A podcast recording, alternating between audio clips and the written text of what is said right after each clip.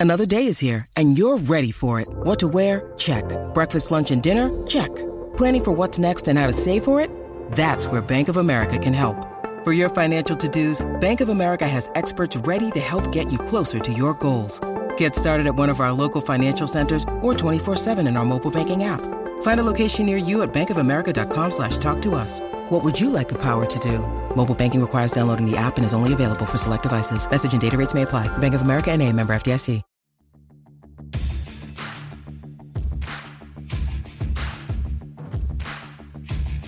Hey, I'm Ryan Mallory, and this is my Swing Trading the Stock Market podcast. I'm here to teach you how to trade in a complex, ever changing world of finance.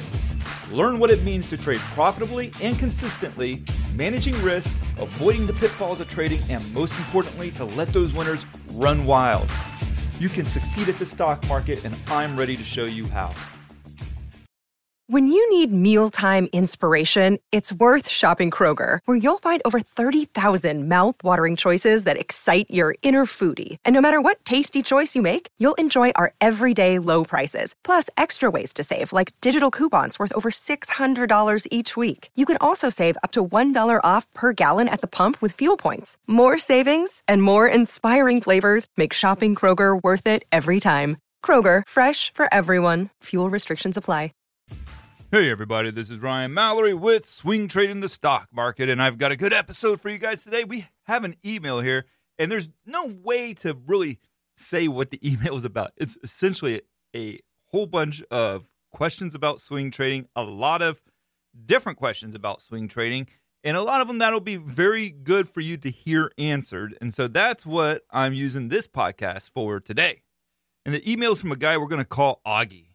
Augie's been featured here before, and he's provided a follow up with a lot of different questions. So, with that being said, Augie writes Ryan, thank you for your insights in the podcast. It's awesome to be able to finally talk to someone about this stuff.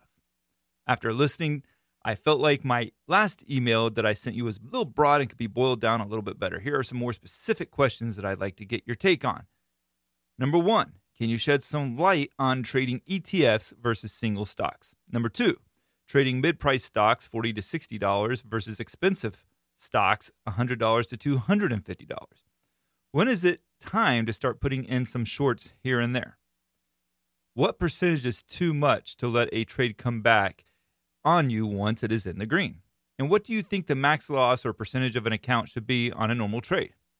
Another question Do you let a trade bounce in and out of the green and red, or once it's in the green, would you cut it if it slid back down to the entry price? Likewise, say it's in the red and pushes back above your entry. Would you close it right away? Would you ever make decisions like this based on intraday price action moves or wait until the close or open? Also curious if you're only a bourbon drinker or if you've ever dibble dabbled. I haven't heard that expression in a long time. Dibble dabbled in the scotch department. Personally, I've been a very heavy proponent of scotch. I must say, my journey of indulgence and exploration has led to many fine experiences. Outside of some celebrations of my school years, never have I delved into the realm of bourbon too deeply. Though your reviews have sparked in me a bit of a new appreciation and curiosity for it. Best, Augie. All right, Augie, I appreciate the email. Lots of good questions there. I don't know how long this podcast is going to take. I can't tell you right now because I'm in the very beginning of recording it. You're in the very beginning of listening to it. So if it gets too crazy, I'll split it up into two podcast episodes. But hopefully we can knock these all out in one. Now, what am I drinking here? I am drinking Buckhorn Kentucky Straight Bourbon Whiskey. Now, I'll go to these stores and I'll get these sample bottles. I don't ever have a lot of faith in them for the most part, but I did come across one just recently and that was the homegrown Boone's bourbon. It actually scored pretty good. Most of these don't score that great, but I'm doing some good work here. I'm helping you guys weed out some of the ones that you're going to see at like the Total Wines and Sam's Clubs and Costco's and some of that that's not worth getting a bigger bottle of. So, Buckhorn's Kentucky Straight Bourbon Whiskey. It definitely has like a little bit of a vanilla smell to it, but when you taste it, it's very mellow. Very mellow. It's a 40% alcohol, 80 proof. If you know me, you know that I like it around 50% or higher. So 40%, it's like the bare minimum for a bourbon. It's just not going to cut it. And that's probably a reason for why it tastes a little bit of that mellow flavor to it. And the other thing too is is that it just it lacks personality, it lacks a profile. There's no kick to it, man. I need a kick. You got to give me a little bit of a kick to make it worth my while. It just has nothing to really reel me in.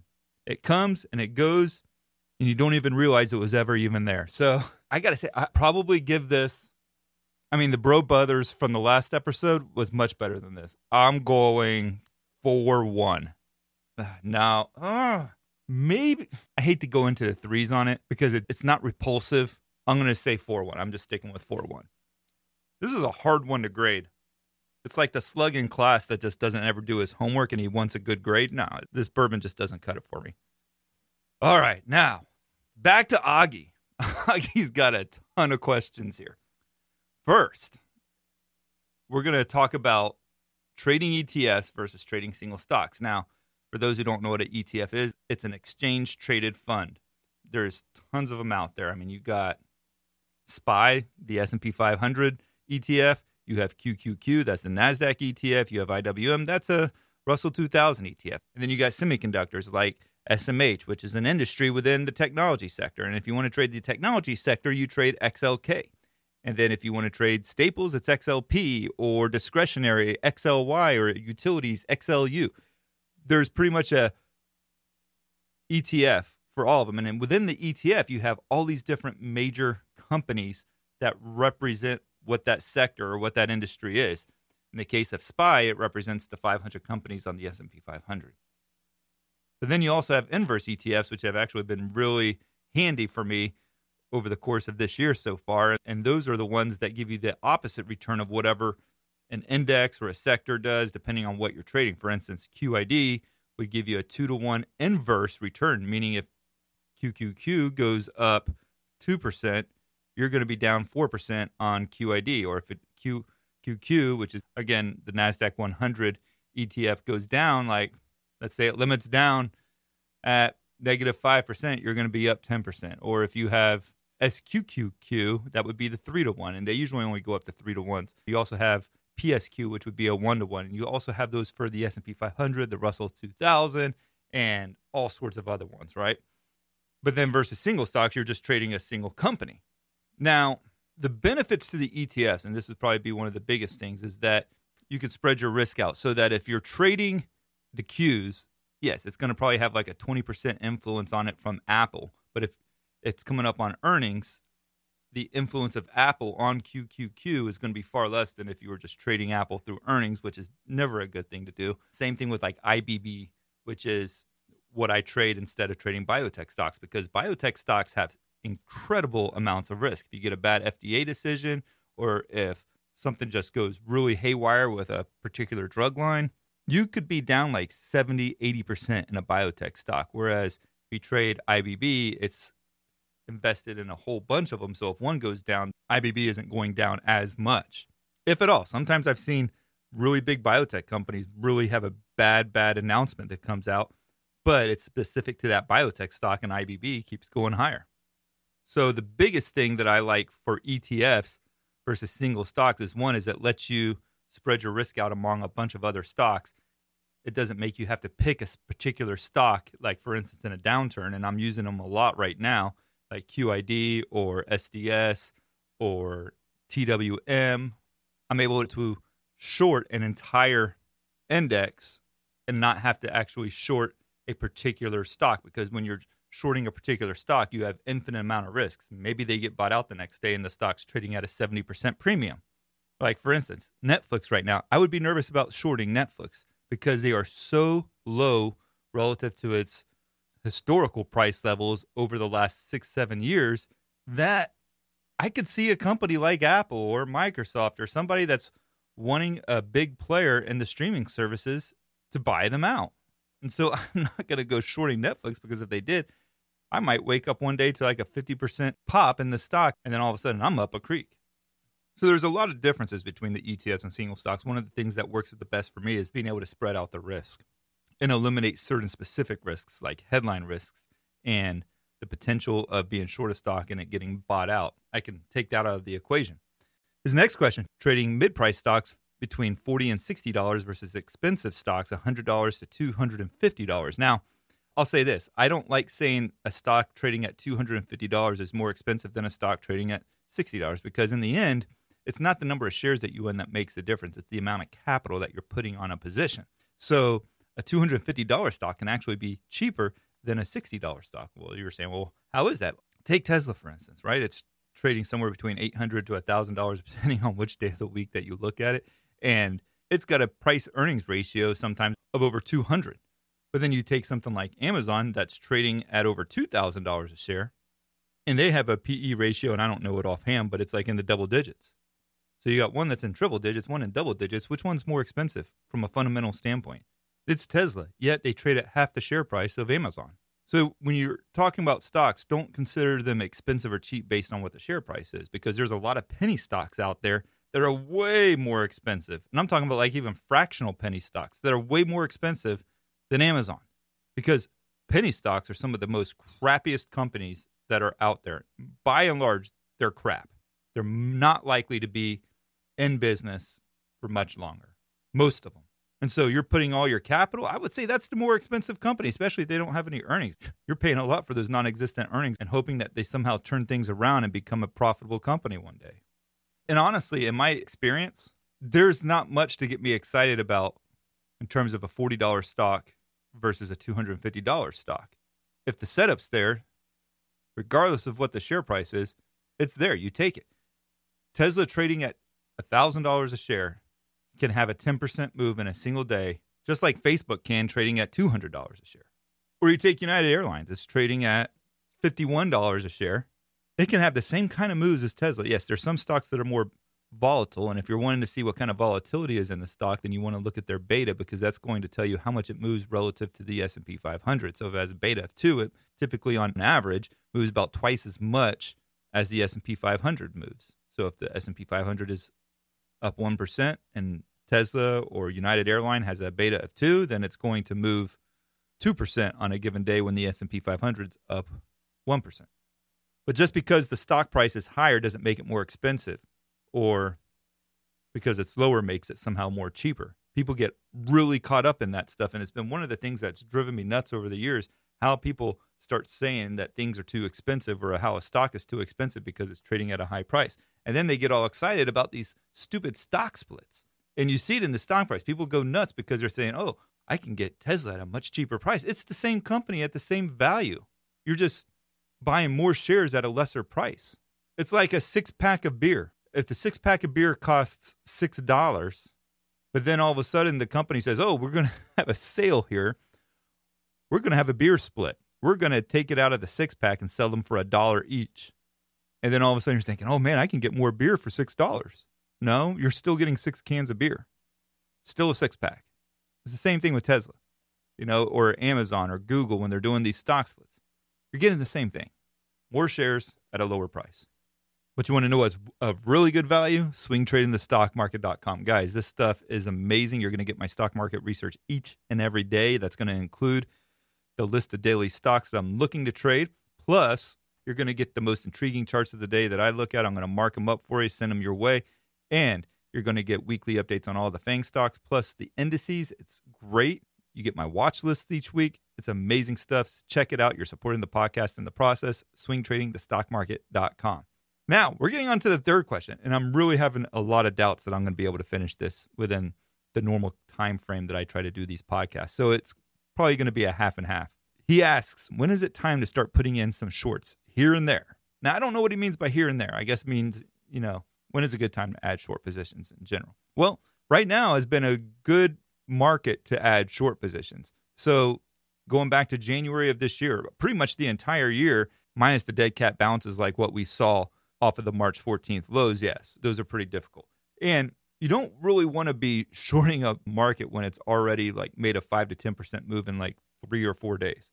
You don't want to do that with a stock either you want to let the markets go through their dead cat bounces, through their counter rallies, because a bear market has plenty of counter rallies and they're brutal, they're nasty, they will eat away at your short profits in the blink of an eye. So you want to let those dead cat bounces play themselves out to where they start to fall apart again and then you reshort stocks. That's what I do at least. And it's been really helpful for me for much of this year. And then I start taking profits along the way as the market starts to fall again. If I'm using like QID, which I've used a lot of this year, that's two to one inverse of the NASDAQ 100. Or if it's SH, which is the one to one of SPY, or SDS, the two to one of SPY, these are all inverse ETFs. Or maybe it's RWM, which is the one to one, or TWM, which is the two to one of the small caps Russell 2000. Whatever it is, I will start taking profits along the way. So if you know I'm up five or six percent, I'll start taking some profits. If it's the very beginning of the downtrend, I might let it run for a little bit.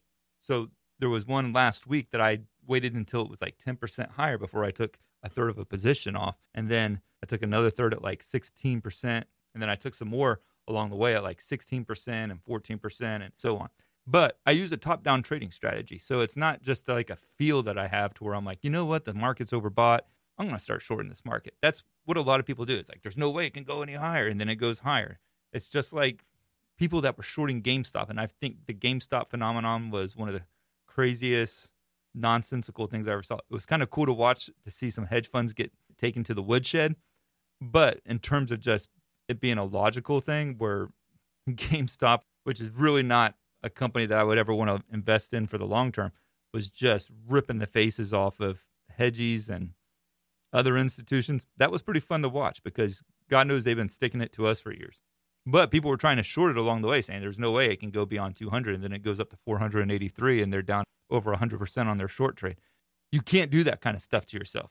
So it's not about a feeling. You got to use a top-down trading strategy. So what I do is I follow the market as a whole, the S&P 500, the Nasdaq, the Russell 2000. If the chart starts to tilt bearish when there's a topping pattern being put in or when it breaks key support levels, yes, I will start to get short. Now, I usually never get short on the initial sell-off. The reason being for that is because I want to see whether or not the dip buyers come in and push it right back up to the all time highs, or is that bounce going to die out and then all of a sudden start a new leg lower that takes out the previous lows? Then that's where I really start getting interested in the short positions because then you have a new trend in place. You have a lower high and then you have a new lower low, and that's something to work with there. But as much as you want to like hold those short positions, as long as you can. And God knows I try to hold it as long as I can. You always have to be on the lookout for those dead cat bounces because those dead cat bounces will rip your face off. You will think that, okay, hey, I'm up 10% on the day and up 15% on the position overall. This market's going to fall apart. And then you go to the bathroom and you come back and the S&P 500's rallied 100 points. I've had that happen before. It is absolutely bonkers. The level of short covering combined with dip buyers that feel like the bottom is in and they're taking a stab at it, even if it's not the ultimate bottom, will shock you the velocity at which a market can counter rally against a bear market. Some of the most violent rallies happen in a bear market. In fact, I would say most of them happen in a bear market. Look at some of the rallies off of the March 2020 lows, off of the 2018 lows. Guys, that bottom was crazy. And then look at some of the rallies along the way as it continued to fall lower. In essence, the time to start putting on short positions is when your technical analysis tells you to do so, when you have a reward to risk ratio that sets up in your favor to where there's at least twice as much downside for the risk that you're taking on. So, the takeaway in all this, and again, I didn't get through this whole email. We're going to have to save the rest of it for the next episode. But trading ETS versus trading single stocks, there's a lot of differences when it comes to risk. I've outlined that in this podcast quite a bit. Trading mid price stocks that are $40, $60 versus expensive stocks that are $100 to $250. Look, you can focus on those price ranges or you can even take it all the way up to thousands of dollars a share. It doesn't matter. People start judging whether a stock is expensive or not based off of how many shares they can buy of that when that really doesn't matter. It really matters how much capital you're putting into the trade. And then when you're looking to put some short positions on, don't do it on a whim. Don't do it on feelings or emotions. Do it based off of what the technical analysis is showing you that there is a top end that there's a reward to risk ratio on the trade setup that's going to favor you. So we talked a lot on this email here, and I think we'll be able to tackle some more of the questions in the next episode. So stay tuned for that. And make sure to leave me a five star review, guys. Please, please, please. I know I come across begging like that all the time when I'm doing these wrap ups, but they do help me quite a bit. And keep sending me your questions, Ryan at shareplanner.com. I do read them and I try to answer them all. And check out swingtradingthestockmarket.com. You're supporting the podcast in the process. Thank you guys, and God bless. Thanks for listening to my podcast, Swing Trading the Stock Market. I'd like to encourage you to join me in the Share Planner Trading Block, where I navigate the stock market each day with traders from around the world. With your membership, you will get a seven day trial and access to my trading room, including alerts via text, email, and WhatsApp. So go ahead, sign up by going to shareplanner.com slash trading block. That's www.shareplanner.com slash trading block. And follow me on SharePlanner's Twitter, Instagram, and Facebook, where I provide unique market and trading information every day. If you have any questions, please feel free to email me at ryan at shareplanner.com. All the best to you, and I look forward to trading with you soon.